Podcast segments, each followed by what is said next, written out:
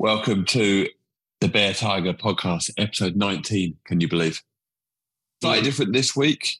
We're in Dubai. I say we, James and I, although we're not sitting together because we don't have our equipment. So we're having to use some sort of mad app technology called Zoom. Uh, and we're, yeah, it's in different spots. How are you, Jimbo? All good, mate. All good. Nursing a bit of an injury from my wind today, but other than that, I'm in good spirits. You've got wind today. Oh. Hey. Yeah, here he is. Yeah, so we, we've had a couple of days playing golf. We had some filming yesterday over at Dubai Hills. We did a best ball break par. I broke par.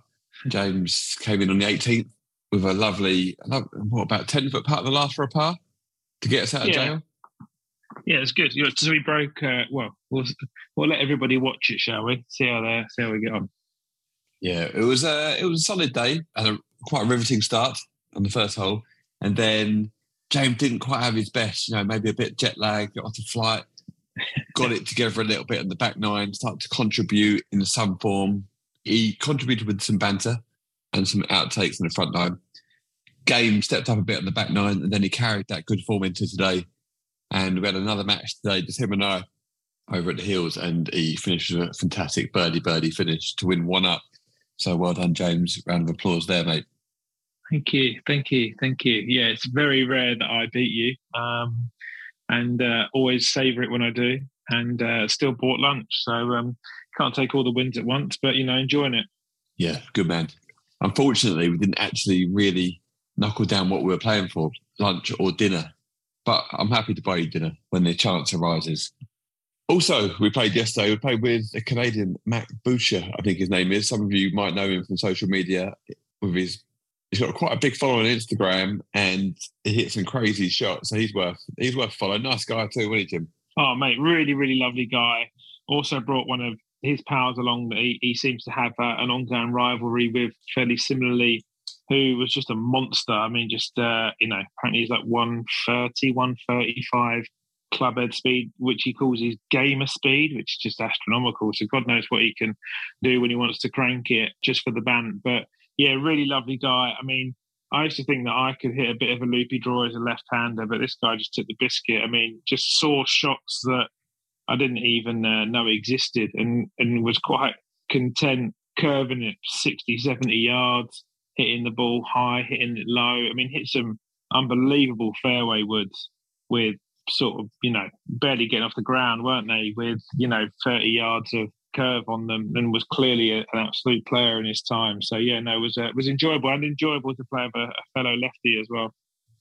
Yeah, he was um, he was really good. We we were nearly outnumbered, Victor and I, um, with the uh, lefties and righties. But yeah, I'm actually going to post a video, which I've actually just cleared with him that he didn't mind me posting. Took a video of him on the 17th hitting a mad cut through with thing that I've actually managed to put a shot trace on, believe it or not. So yeah, I'm going to post that on my Instagram. So go and check that one out. Um, awesome. yeah, but let's uh, let's move on. I was out here for the DP World Championship. Got to commentate on the weekend. Did a bit of work with BBC Radio, and then uh, local Dubai Eye radio station doing a bit of on-course comms. Brilliant finish, brilliant wins. I mean, it was the leaderboard was really stacked, which was great to see. Really good for the DP World Tour, which really, uh, in my opinion, needed something big. The start of the week was taken up by the chatter of world ranking points. What with a much less talented field in terms of world rankings being played at the RSM Classic over at the amazing Sea Island in Georgia, which had 150 odd players, against the very talented, high ranking field here in Dubai, but only has 60 players. So Jon Rahm early in the week was more than happy to let everyone know that it is discussed that the low amount of world ranking points being handed out for the DP World Championship this week. But, you know, this is what the boffins have come up with. And that is a system. They know how it works. So, um, yeah, but really good, really good play from a lot of players. Unexpected as well. You know, the guys that seem to play well on the earth course, uh, or, or it seems to suit their game, have basically got like an ATM machine every time it comes back here. Hatton, McIlroy, Fitzpatrick, Rahm. Just Fleetwood. they can't not shoot 15, 16, 17 under. Tommy, Tommy's not. Has he won the DP World Championship? he won obviously i think he had to finish in the top four didn't he that time to guarantee that he won Yeah. the race to dubai so came here and and played well under the gun. But I think he's, uh, you know, I think he's just never one of those players who, albeit a, you know, a slightly subdued field, like always finishes in the top five or there or thereabouts. He's someone who, who I think enjoys it out here. Obviously, now moved here, now got the coaching academy down at JG as well. But I think Hatton's probably the one, isn't he? He's he's really good each way money every time they come to the Jumeirah Golf Estates. Yeah, I would say Hatton's one. Rory's not bad though, is he? He's nah, Rory's uh, all right. Rory and Jon Rahm. Jo- Jon Rahm has well, never Rahm, shot yeah. worse than minus 17 in the DP World Championship. That's his crap shit week, basically. So, mental. Funny enough, he was he was a champion this week, and he kind of dominated. I feel like Jon Rahm had a point to prove for a little while because he is a class class player, and he he's not really been in that conversation now for a while of being world number one without really playing. Not playing badly. Um, he's just not really dominated like we know he can. He's always been there and thereabouts. He's just been out of that conversation for a while about world number one. And I feel like he's he's kind of got to the point where he's like, I'm fed up of everyone talking about everybody else. I want some attention back on me, and he's just he's absolutely busted this week. Unflappable, yeah, really. No one, no one got near him that last round. There was you know, thinking someone going to make a run, but I think maybe with Rory starting with a minus one in the first round was just a bit too far back. Yeah, and, and I think um, I think to his credit with Rahm as well, I think every time somebody turned it on a little bit, he found birdies himself, didn't he? Every, as soon as someone got within one, he pulled away again and again and again and again and again, uh, and just went on a went on a run. So I think a couple of players continued to play well in the final round. Both Noren and Hatton shooting kind of low rounds, but he's just matched them shot for shot. And whether he's a scoreboard watcher or it's just a very very natural trait, but he's gone and found birdies at all the holes that everybody else is picking up on. And uh, yeah, someone told me a statistic which I haven't uh, checked, but uh, you know, I'll I'll uh, respect them on their merit. Said that Rahm's now won three of his four starts at uh, the Earth Course, which is um, yeah, in line with your um, comment around course specialist. I mean, that's pretty uh, that's pretty elite. So yeah, he was just in a class of his own this week. I always think when his putter looks good, he seems to just keep putting round and round and rounds together. And a tee to green golfer, he's been in the top five players now for a really long time, isn't he? But when he uh, when he gets the putter hot, he seems to uh, he seems to dominate quite comfortably. Yeah, well, his short game and putting has been a bit off this year, but his driving has still been exemplary all the way through. And as you say, like as soon as he starts to putt half decent, everyone's everyone's in bother, really, aren't they? That that is it. But good to see Rory also finish off and take the DP World Championship year long title off of like just an absolutely stunning year to win the FedEx Cup, be number one in America on the PGA Tour, be number one in Europe, and be number one in the world. Yeah, just uh, all credit to him with with everything he's had, kind of had going on. And what I mean by that is just the, you know, he's kind of taken the weight of this fight between the Live and the PGA Tour and he's been happy to be a spokesperson for the PGA Tour and give his opinions openly and really, you know, really stand up for a lot of the players. So I think that's really galvanised him. I know we've chatted already on this, but it has really galvanised Rory, and he's just he. It, I saw some of his comments afterwards, and he says he's he's more of a complete player now than he's ever been. He feels, which if someone like Rory saying that, that's that's pretty special. I mean, I think the big turning point this year has been has been his wedge play. He's now gone from one of the poorer wedge players to being one of the best wedge players in the world, which has just been brilliant to see because he's now taking advantage of all those amazing drives that he hits. Well, uh, I think that's the point. I don't think it's his short game. You know, I think he, I think actually it's probably one of his superpowers that doesn't get talked about enough. How how good his hands are around the green. But I think I think is where he went through that little patch where maybe he was finishing well in tournaments but not getting wins over the line, were just maybe his dispersion to the hole with what you know seemingly always seems to be a short iron because he just sends nukes out there time and time and time again.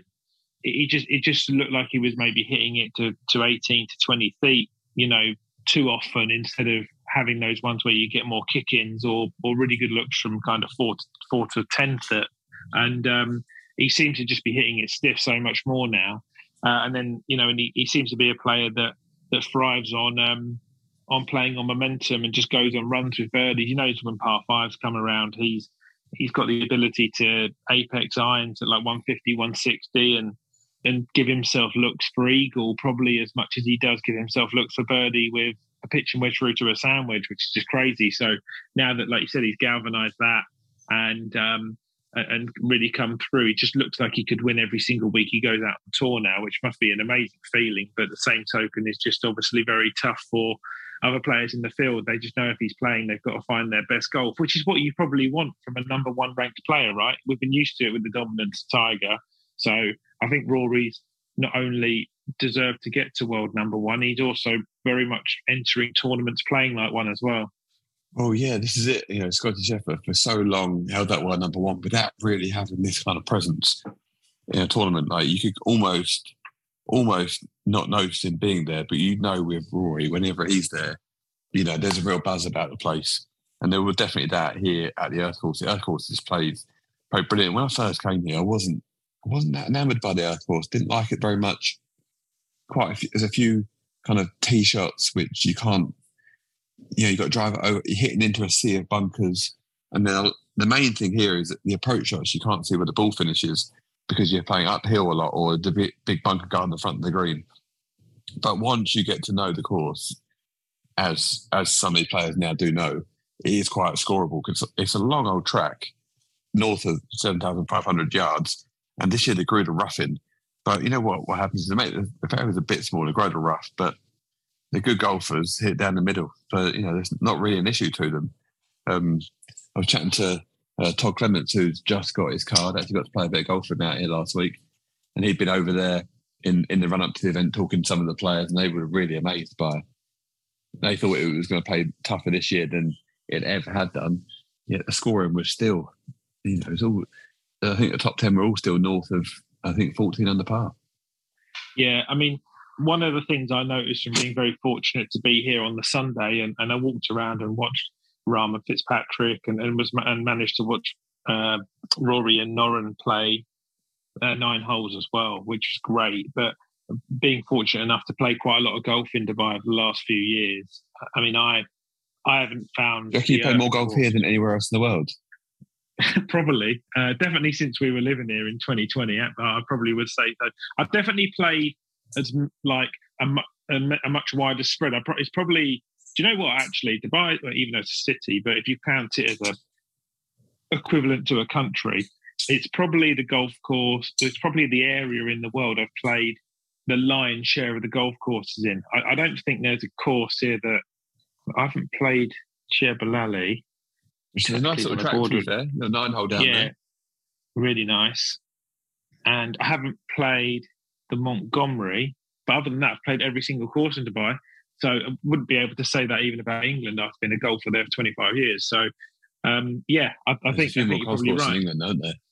Yeah, no, there definitely is. But I think I think um, I think the most noticeable thing for me was how na- how much more narrower it was for the pros from being an amateur playing around it, kind of when it's normally set up for the members. I mean, it, in areas yeah. of, it looked 20 yards narrow in a fairway. I mean, they were landing the ball in in strips, especially like holes like nine, which is a real killer of a long, long, long par four.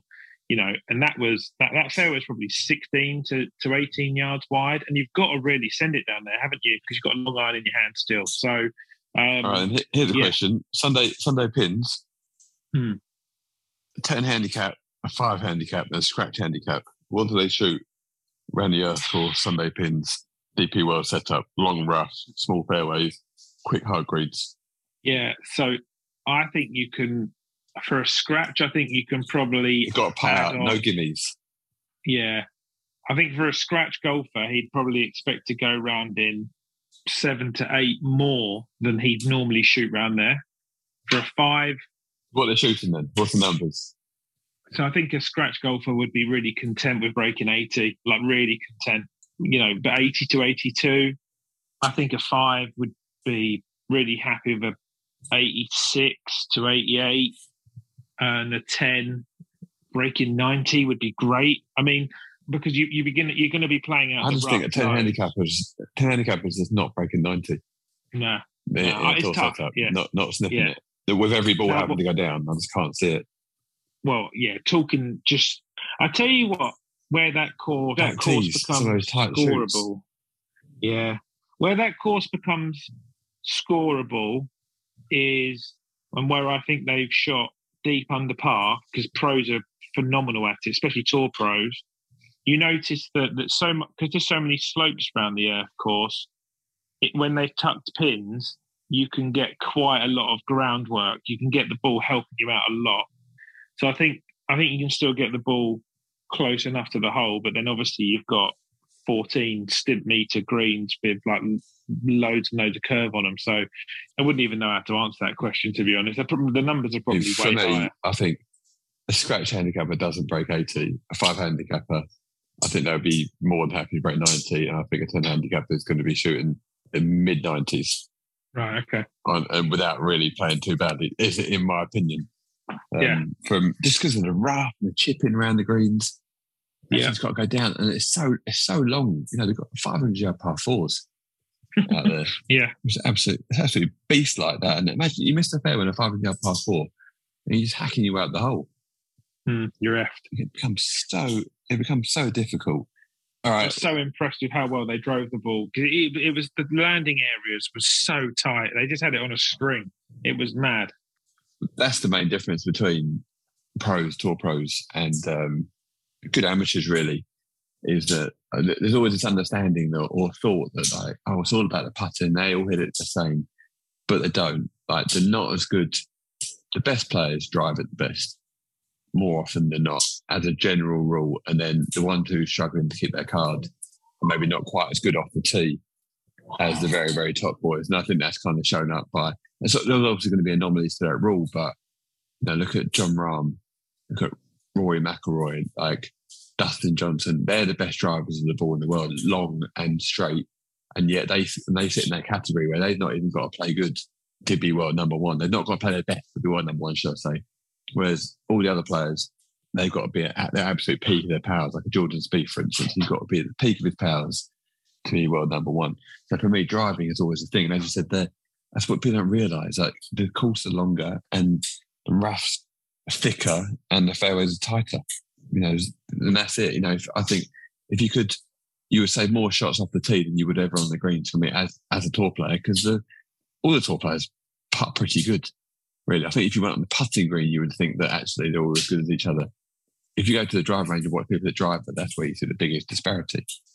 Well, I think the biggest testament to that is Matt Fitzpatrick. You know, added more speed, got way much way better with driver. I mean, he's added almost like ten to fifteen mile an hour ball speed. You know, maybe not quite fifteen mile an hour, but he's always been Yeah, as fast recognised as you one now. of the. he's always been recognised as one of the best putters in the game, but. You know, just just what he's done with his long game has propelled him into the top ten in the world. He's major champion. He looks like he competes most week he plays. So I think I think your point's absolutely valid, and I would say that you know that's that's as good a testament as you can get. Right, someone like Fitzy now just looks so money off the tee, uh, and he's a high 170, 180 player, and and hits it hits it dead straight. And, you know now he's like I said, major champion, top ten golf in the world, and he's he's there every week, isn't he? Really pushed Rory to the uh, brink this week, and almost almost trying to nick that that race to Dubai from him, but uh, didn't quite get over the line. Yeah, I mean, yeah, he's, he's a good example, isn't he? Someone who's really uh, stepped it up and gone out of his way to actually get faster because he's always been mega straight. And that, I guess that's another thing. Like he's always mega, mega straight. So he was he was okay to go and try and get faster. I think if most people would just try and hit it further, they'd just hit it further offline. I think I think the, the main advice for most people hit it straighter, then try and get long rather than I think there's a bit of a push towards us go and hit it miles and you know, people just starting to wanging it around hitting the tree too, too many times. Yeah, exactly. So, Jimbo, talk about it further. Your new driver, talk, talk us about that. New Titleist TSR, new shaft. Yeah, yeah, new shaft, new, completely new setup. I think it's been really good. I mean, it came out here a little bit blind, and um, one thing with the hills is you can't hit woods on the range, so I didn't really get to get a proper grasp of the uh, of the flight with it. But went for a fitting. Um, really like the head. I, almost, I always like the TS4, which I had, which was two generations old now in Titleist. And then with TSI, I moved, I, moved back to the three, and I've been really, really enjoying now for some time the the Ventus Red shaft, but can sometimes feel the tip softening on me a little bit. So they've, they've now done a Core version of that, which is even more stable in the tip, and the TS4 head's taken a bit of spin out. So I've got my spin numbers now around sort of 22, 2300 and uh, and it just really feels like the ball keeps keeps going forward. So probably carrying it five to eight yards less, but I'm getting so much more out of total driving. And um, I don't mind it not being in the air so long because it helps obviously with those offline shots. So yeah, no, I was been, was really happy with that, and um, yeah, had had the one that uh, that could go a little bit higher if I need to launch it a little bit more down the wind and ride it, and uh, and all and, and actually managed to hit a right of the post uh, fade today, which is for those that play golf for me will know is an anomaly in my game. So yeah, that's pretty good. Did I? I think you might have necked that. yeah, well, my the middle of my club's in the hill. Yeah, the hill's out the middle. Yeah, yeah, maybe, maybe. Um, so, and yeah, and also, let's let's. Uh, I think this will be quite a relatable story. Um, I think now now Nicole knows about the purchase. We can probably chat about it. Um, you did buy some new clubs recently, which were just an amazing looking set of clubs. I'll admit they looked mm. absolutely brilliant, but frustratingly, they just didn't work. Which is how annoying is that? Like a brand new set of clubs look great, they should be the right spec, but sometimes they just don't fit. Yeah, yeah, exactly. I mean, it's it's obviously very tough with golf equipment. You go for fittings, and you know you're hitting you're hitting balls off mats, which which is a slightly different complex, and hitting them off grass. Yeah, hit the ball. And, it's definitely different off the mat. It just it, you know you've got a bit more forgiveness, but the numbers definitely come out different off the mat. Like when I go to hit balls out Wisley, and I hit, I'll I get the quad out. My spin numbers drop a lot with irons from the mat which is odd, you know. And, yeah. and it's mat to mat. Like if it, if it's firmer, there's a firm part of the mat, it goes one way, and if it's a soft part of the mat, it it comes off. It is quite tricky to try and get that crossover. And also, I was seeing a study recently that people's dispersions off mats are much tighter than they are off grass. Well, less spin as well, right? So, um, so it, it, will affect the side spin a bit as much as it will kind of the the flight and stuff of the shot. So, I think you would expect to disperse it slightly less um, with an iron because I think actually I'm, I'm normally kind of the reason I've always played Project X shafts is I'm kind of I always work off seven iron and work my spin numbers kind of either side, but I'm a solid kind of 65 to 6700 um, spin number, which is just under kind of you know I would probably say being quite optimal with with you know if you can always get uh, the number on the bottom of the club and get something as close to that with three zeros on the end of it, you're in a really good place, right? So seven nine is seven thousand, eight nine is eight thousand, so on, and so on. So, um, but if I go and hit balls on a quad in a fitting setup off of a off of a, a standard kind of driving range mat, I can spin it as low as like 4800, 4900 for seven iron. So it's so much more difficult to get a real understanding of kind of how the ball's actually operating and you know, in a lot of setups, you don't even get to play your own ball as well, which will make a massive difference to when you get out there. So, yeah, you've got to take all those things into consideration. Um, and I've always used the same grip, the same amount of tape underneath it. I always play the same swing weight. I've been playing Project X 6.5 shafts now for a few years. They've been really good to me. But yeah, I've now had these Titleist 620 CBMB combos, which I tried to replace with Mizuno's, didn't work. Tried to replace them with Ping um, i59s, looked amazing, didn't work, came out too low. And then gone through the motions now of obviously making this combo set of TaylorMade, which I think I've been talking to you about for months now. Aesthetically, I really, really like them.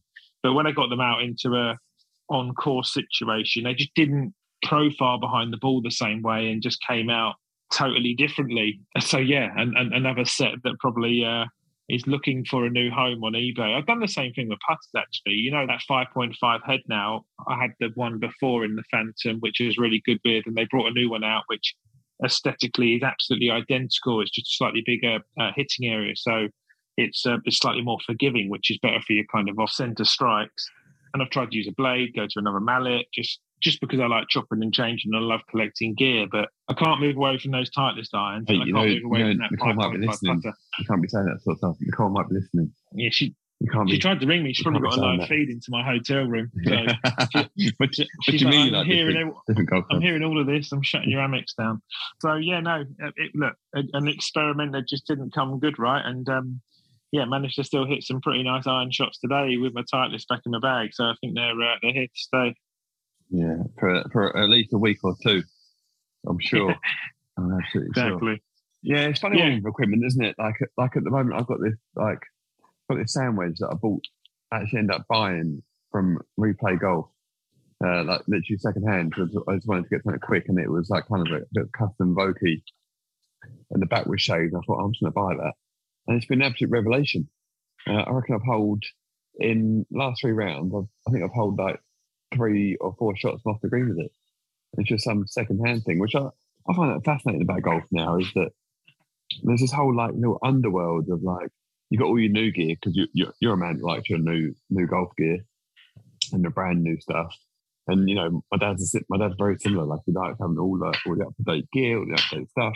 But for myself, like I just like stuff that works, and I just think, Yeah. as you go on, I think you've got to be really picky with the companies because sometimes they do come out with new products that are not necessarily better than the last product. And that is Yeah. something I would always question question because like for instance, Richard Bland, Justin Rose, both still using the TaylorMade M2. And the M2, what we had, we had the three, four, five, six, Sim, Sim Max, and now we're on the Stealth. So seven, seven drivers old that. And some of the best players in the world, and the most money of anyone on the planet is using drivers that are seven generations old, which is just mind-boggling. Well, it's not mind-boggling. It just shows what some some things, some things companies just get things right. And I, and I read somewhere until Stealth came out, which I think Rory, for the first time, got really involved in the cosmetics and the build and was asking TaylorMade to, to make a driver that was much more in tune with how he delivers the club. He was he was sort of begging Begging on his knees, please, golf, please golf let me channels. he wanted to go back to the uh, M2, right? But I think they were kind of like, no, you, you, you, you know, because a lot of people don't understand these pros, even though they're staff players, they've also got contractual obligations to stay in line with the latest technology and things like that. So even as a TaylorMade player, he wasn't able to go to something else within their within their range. If if, if what I read to be That- true, Is that why? Is that why you change your stuff? As obligations. I haven't got obligations. I just like I, I just like changing. The one thing, the, the one thing I would say, which I think's been very true, and, and you're you're an You do, all, yeah, and, and I would say you do always get left-handed clubs. That is one constant for you. Yes, I Well, do. Yeah, I'm not, I'm not making them. I'm not making the move there.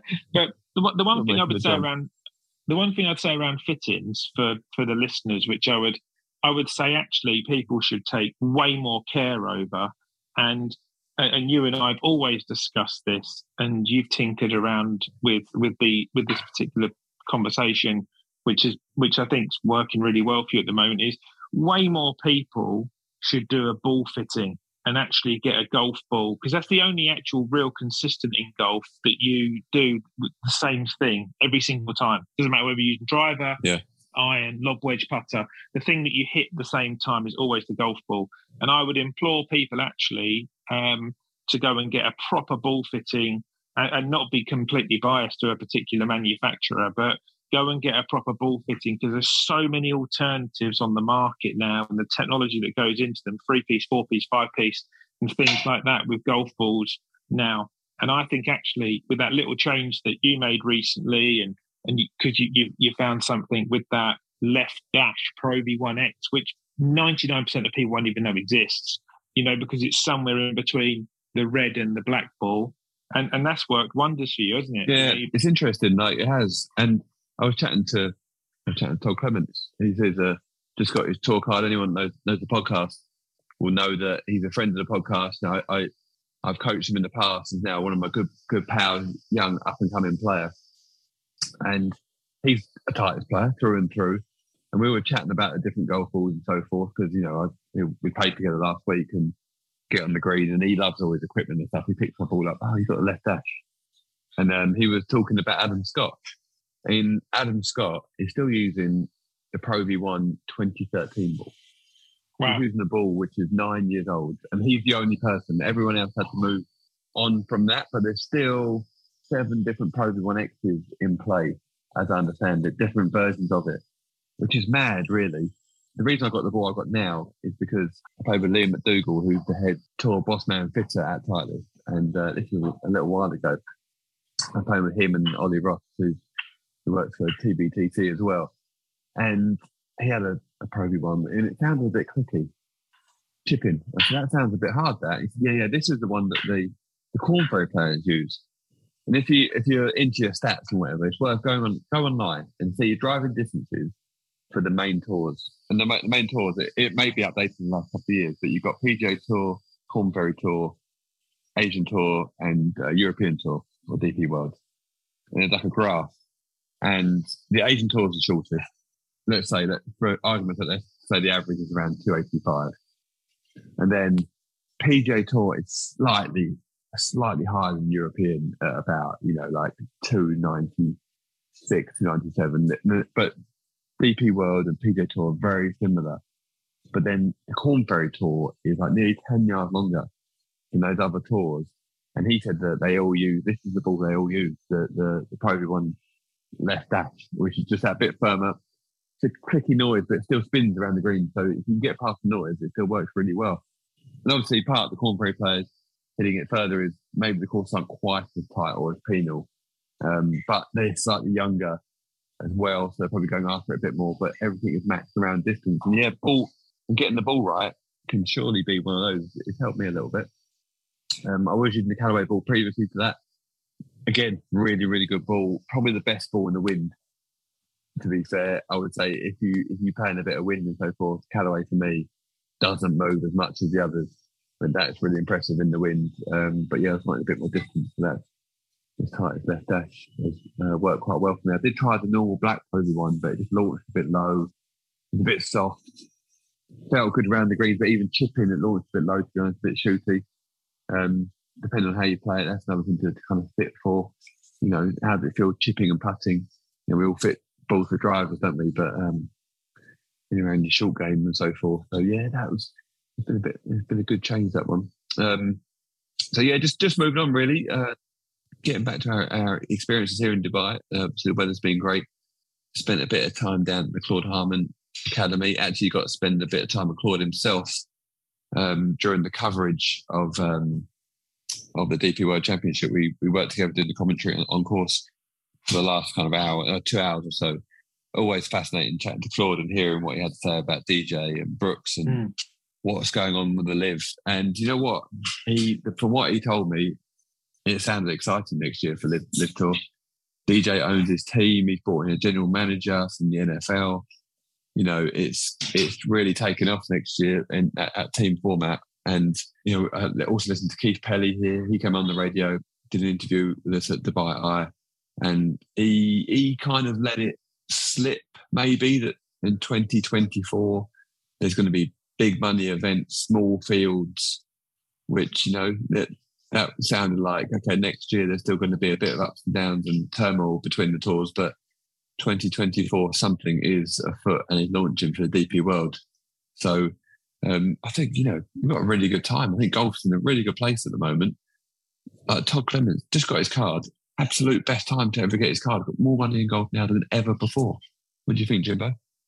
Yeah, I mean, I, th- I think that's it. You know, it must be very exciting for Todd, and he's um, obviously had such an uh, you know exciting and successful amateur career, and then has gone through some some highs and lows as a pro. But you know, broke his duck, won on Challenge Tour this year, um, and now you know he goes through to the European Tour, and if he can maybe maybe he'll need to get a slight re rank or not, or be playing. I'm not sure, but I think for the first time this year on the European Tour as well, if you play a certain number of events, I think they've guaranteed some money for players now. Which, but again, yeah, I think how it works. Chatting to him, I think how it works is that they kind of like if you, um, I think you're good for 150 grand. So if you don't make 150 grand, they give you the rest of it. Right. Okay. Cool. So you kind of got that, that written, which, yeah, because yeah. again, I, I, think from memory, when I was doing some management in the past, we're always working to the notion that a player will see 40 to 43 percent after all expenses, taxes, and things like that. So you know, still that's kind of 60k for you know in euros for a significant amount of time away, travel, you know, load of obligations where you're living out of a suitcase. It's pretty tough. And then obviously you need to have the cash flow there to sort of part fund the following season and so forth and so forth. So I think it's great now that golfers who are probably, you know, the most elite sport in the world that's pretty much self-employed, you know, non-guaranteed about what money you make. You've got to perform in order to make a living.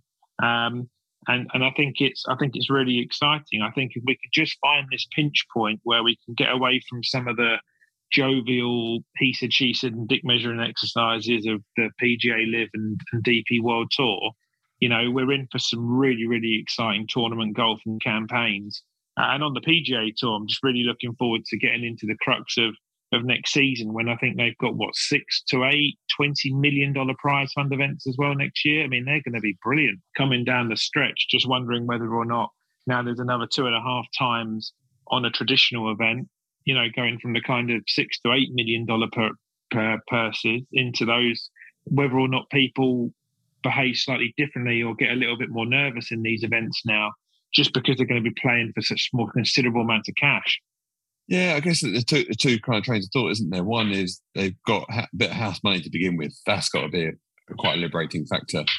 Yeah. Definitely. The other part would be, as you say, yeah, like you're paying for a lot more money now than you ever have done before, which is amazing, really. You know, and, and about time too. I think top tier level sport to get to essentially the Premier League standard. You know, it's been a bit of a travesty that you could come out in a in a loss in the past. At least now you got, you know, worst ways you're going to break even and see a little bit for your troubles. Um, but yeah, for these young players, like the world's their oyster. Obviously, there, obviously, there's going to be people lose their card as there always is. Um, but just really great times. You've got some, some great leaders at the top there. Okay, here's one. Here's one for you, Jimbo. I know my I've had my favourite player this week for entertainment. Who was your favourite player at the DP World that you saw? Well, I actually really enjoyed watching Alex Noren play. Um, I've always quite liked watching him play because uh, you know I used to be a, a student of Matt Belsham, so always stayed quite close to him. Always understood. I'm, I've Matt, always Matt, been a hard. If anyone doesn't know, Matt Belsham used to coach Alex Noren, and um, I, I've always been someone who's been brought up, you know, to have an exceptionally hard hard work ethic. And he's always been someone who's been touted as a workhorse you know 15 16 hour days on the range and really really grinds away at his game. I was so impressed actually how comfortable he looked in that environment with with all those top players, move the ball both ways. I mean, uh, and again, the way in which he makes that such big kind of swing for in his in his practice routine or in his pre-shot routine about kind of moving left and looks like it's to hold the face open and hit this kind of fade on uh, on, on call. But you know, quite often with a driver as well, he was sending kind of high high sort of high draw bombs out there and and Rory wasn't actually pumping it that that deep past him. He was, you know, he was within five or ten yards of Rory, which actually I think it's quite quite impressive to be fair, because Rory hits it so deep. And mm. yeah, just everything about his game. You know, he hit a chip shot on eight, which was so filth in front of like a stacked crowd because they had a big um, hospitality bit at the back with a with a stand, and he short sided himself a bit of a wedge from the fairway and spun it off the front of the green. So on this ludicrous upslope, the pin's cut really, really sort of tight back left. So he's got no green to work with at all.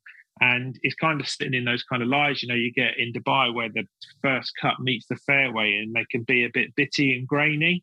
So he's kind yeah. of in his in his practice shot, he's fanned the what must be a lob wedge open and he's taken like, you know, sort of four to six inch divots with a shot that's only really got to carry 10 to 12 yards and he's just gone boom, and he's hit this like you know taken this sleeping bag of a divot. Everyone's going to. I think I generally think the the, the crowd thought he's fatted it. Right, he's covered the bunker. Big old first, yeah, covered the bunker and, and and the first cut, pitched it about four foot short, and it's kind of one one bounce, two bounce, and just geared up, and he's got a kick in, you know, for for his part. It was just such a filth shot. I, I, was really, really, really impressed with him. I mean, all the top players in the world I find really, really impressive. From a, but to answer your question, from most entertaining, I just adore Tyrrell on the golf course. I just think he's such good value. You know, it's it's probably a bit of a. This was he was going to be before before you uh, jump in there. He was going to be my one. I was going to say if you go uh, if you saw some of the like Zaya golf they posted some of his stuff, but there was just some brilliant moments with Tyrrell. Just you know what you get with Tyrrell, you get drama. Either really great when they hone in on him on the screen on the TV, you're going to get drama. You're going to get a great shot, or you're going to get an amazing reaction and soundbite. And there was that. There was there was two. The, the first one, uh, I think the first one was where they're kind of in on the tee with him, and he just hits his shot, and as it takes off, he just turns away, starts walking off, and just gives it fuck off straight away. And then the other one into the mulch, snipes yeah. it. Yeah, and he just snipes it down the left into the bushes, and he's like, I "Fucking hate this hole." Which you know what? I think who who hasn't had that moment on the golf course? I know I, oh, I've definitely had those moments on the golf course. There's just some holes that have your number, which amazingly enough, it happens. But there's some holes you get to, you hit nice shots on, wherever wherever happens. There's some holes you just think, I play four round tournaments. And for some reason, four rounds in a row, you'll hit the ball in exactly the same bit of rough every day. You can almost throw a blanket yeah. where they go. And it was just, it's just good to like, you know, just so relatable, isn't he? Just like, he's happy to be out there, just head's gone. I just, when he comes on the screen, especially as a commentator, he's not very good in terms of his swear. You have to apologize for him, but he's great because he just gives you some brilliant entertainment, um, start to finish. He, on my first event commentating uh, for Discovery last year, doing the PGA Tour for the Arnold Palmer, they um, had a real close up of him. He missed the green left in the long rough, had a mm-hmm. really tricky lob shot, and the mic's right in on him. And the and and it's like, oh yeah, Tyrrell's got a really difficult shot here, short sided. And then you can hear the mic go up. So that at that point, you stop talking because you know that the caddy and the player are going to discuss it. So you stop talking and let them kind of run the show. And he just throws it, and all the gallery are right there. He's trying to have gallery, and he just goes to his caddy, right, like clear as day on the telly. This is a fucking joke. It's like, oh my god! So you go, oh, sorry, sorry about Tyrrell's language there. You know, you know, very colourful language. Sorry about that. Big apologies. And then he has a couple of practice swings, as if he's going to hit it, and he steps off, and he just goes, "Got fucking no chance here." It's like, oh, I'm sorry for Tyrrell's throwing there once again. You know, you know, it's just obviously intense moment. And to be fair to him, he stands up and plays one of the best lob shots you'll see all year to about a foot and a little tap tapping, got a little ripple, little smile with his caddy, and off he went. Um, but yeah, it was um, obviously not great for uh, for maybe for the watershed moments, um, but yeah, just absolutely brilliant. To, I, lo- I love it when he comes on screen. You know you're going to get a sound, sound bite out of him.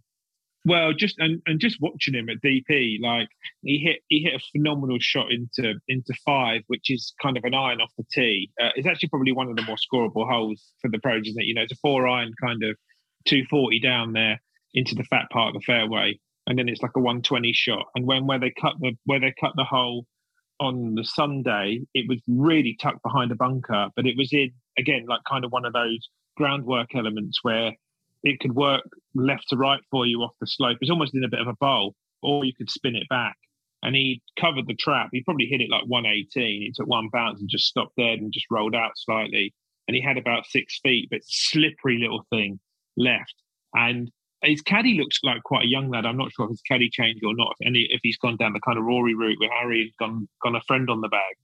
But if he misses a putt, the animation between walking from hitting it to kind of where he's then got to tap in from is just like it's unbelievable ban. He comes in with his like his, his putter stays in his right hand, his left hand just starts like he just starts kind of you know like throwing the invisible dice or like feeding the goat or whatever. His hand just like how's that move there? What, what you know what is what you know? he just and, and the caddy just kind of walks up. It's almost like he's glazed over, just like he's ready just to put the pin in and next to. He's like, "Come on, mate, just tap it in. Yeah, let's just we'll go again on the next hole." You know, he's just like blocked it out. But you've got however many hundreds and and thousands of people kind of around the green just watching this. Like I'm just I'm just all for it. I because like you said, I think it's it's so relatable. It's so incredibly mentally tough as a golfer to to kind of stay totally in control of all your emotions when all the things that that, that happen in golf t- take their toll over you. And uh, and he's quite he obviously found a way where he can be quite extrovert and have these these kind of sound offs where he just gets it all out in a little Tourette's moment for for kind of a couple of seconds almost, but then obviously learn to manage it and gets on the next tee and just starts ripping it again and, and making birdies. Because I think he's still you wouldn't have thought the way he kind of gets so elated that he's going to shot four five under par, right? But obviously works for him.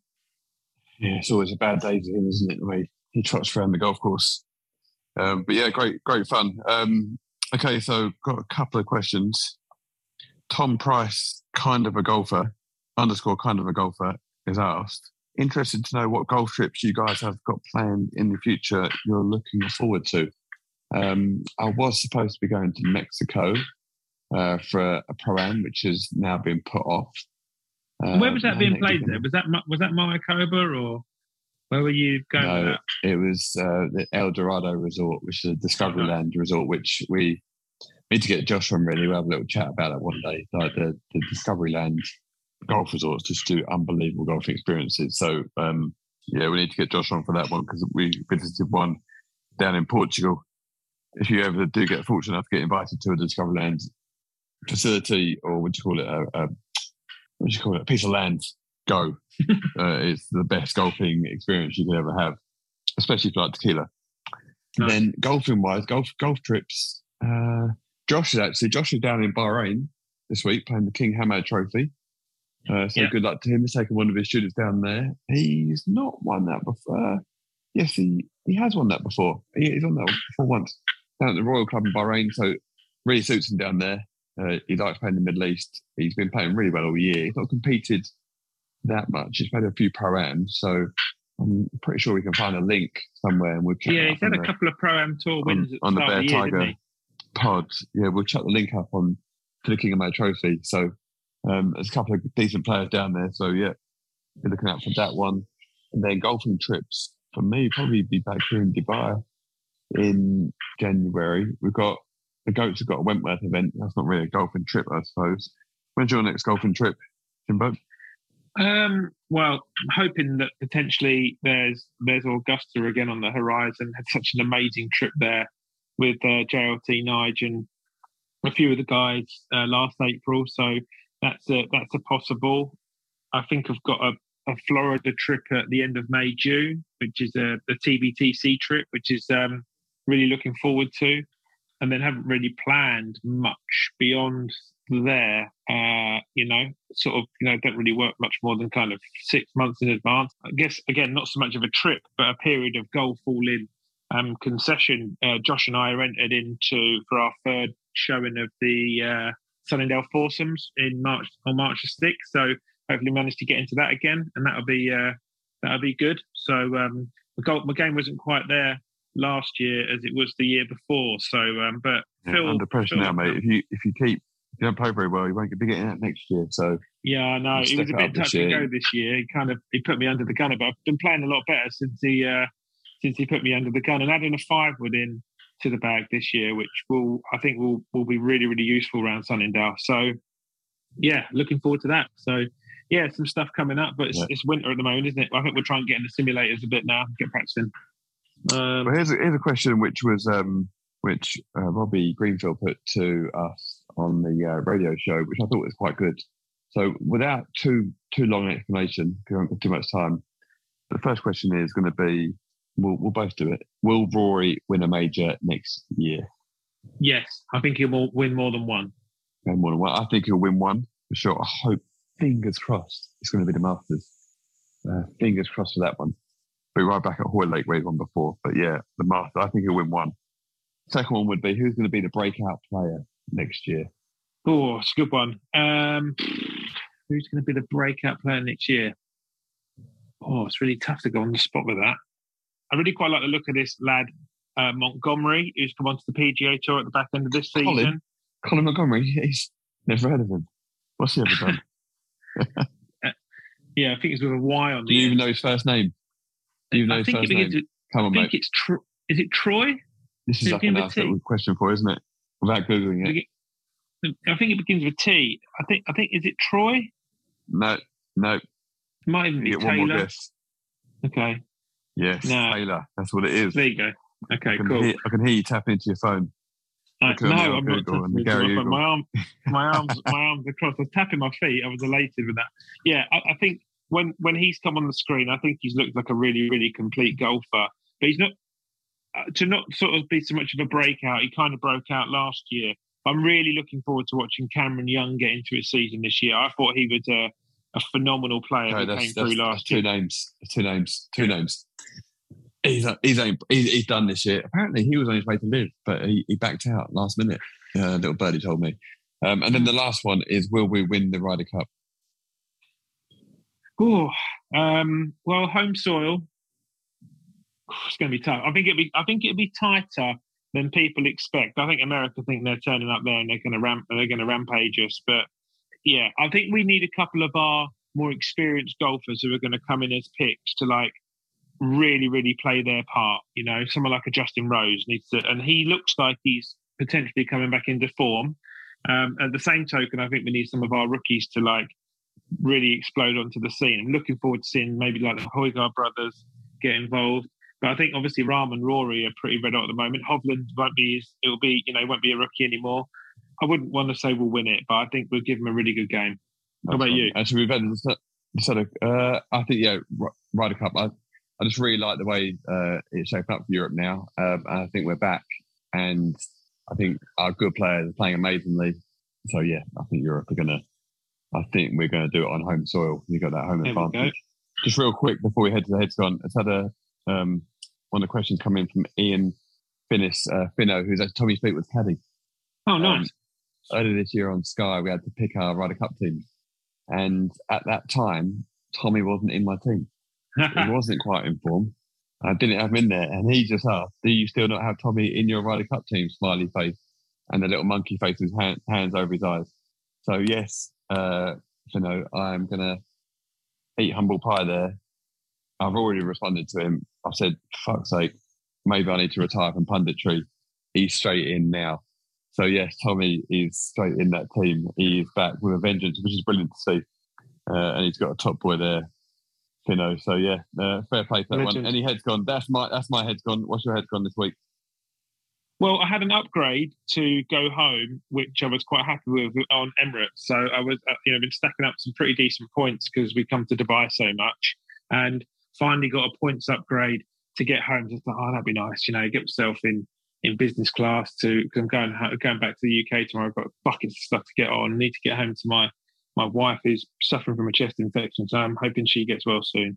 But um, as soon as I could get my upgrade confirmed and get excited about it, they pulled it back off me. So uh, and that was that was my headguns uh, Emirates Airlines. that, is a, that is a proper headgun. Cheers, Emirates. Nice. Do you know what? I keep getting these like lounge offers, and it's like 100, like 130 pounds to go and use a lounge, but you can't. It doesn't give you fast track. Doesn't give you any other benefits other than you get to go into their lounge, and like you know, like the food's okay, isn't it? But for 130 quid, like I might as well go and buy my own a bottle of champagne outside and just swig it at Starbucks. I just can't I, I can't yeah. understand what the appeal is. And without the fast track and knowing the sort of time that you normally turn up to the uh, airport, you'll get about seven minutes in the lounge. So it's about it's about fifteen quid a minute. Doesn't really make sense. It's the it's the thing. It's the thing. The later you get to the airport, my experience, later you get to the airport, less you queue. They will always try and get you on the flight. Like honestly, this two hour thing, you just rock up and you're like, oh, the flight's closing. Yeah, that's me. They pull you out the queue. On you go. That is the way to roll. That that was that was what my takeaway from uh, 20 years of playing uh, tour life golf. But yeah, we've covered a, a, reasonable amount there, Jimbo. Some nice little sound bites for us there. And I hope everyone's having a really good week. We're going to wrap it up. Uh, like, follow, subscribe at Bear Tiger Club. Are what handles Bear Tiger. Is it Bear Tiger Club? At Bear Tiger Club. Yeah. At Bear Tiger Club is our handles. BearTiger.io is our website. And uh, yeah, get in and get amongst it. Get amongst it. Right, Zed. I'll see you soon. Yeah, mate. Enjoy that flight home. Thank you.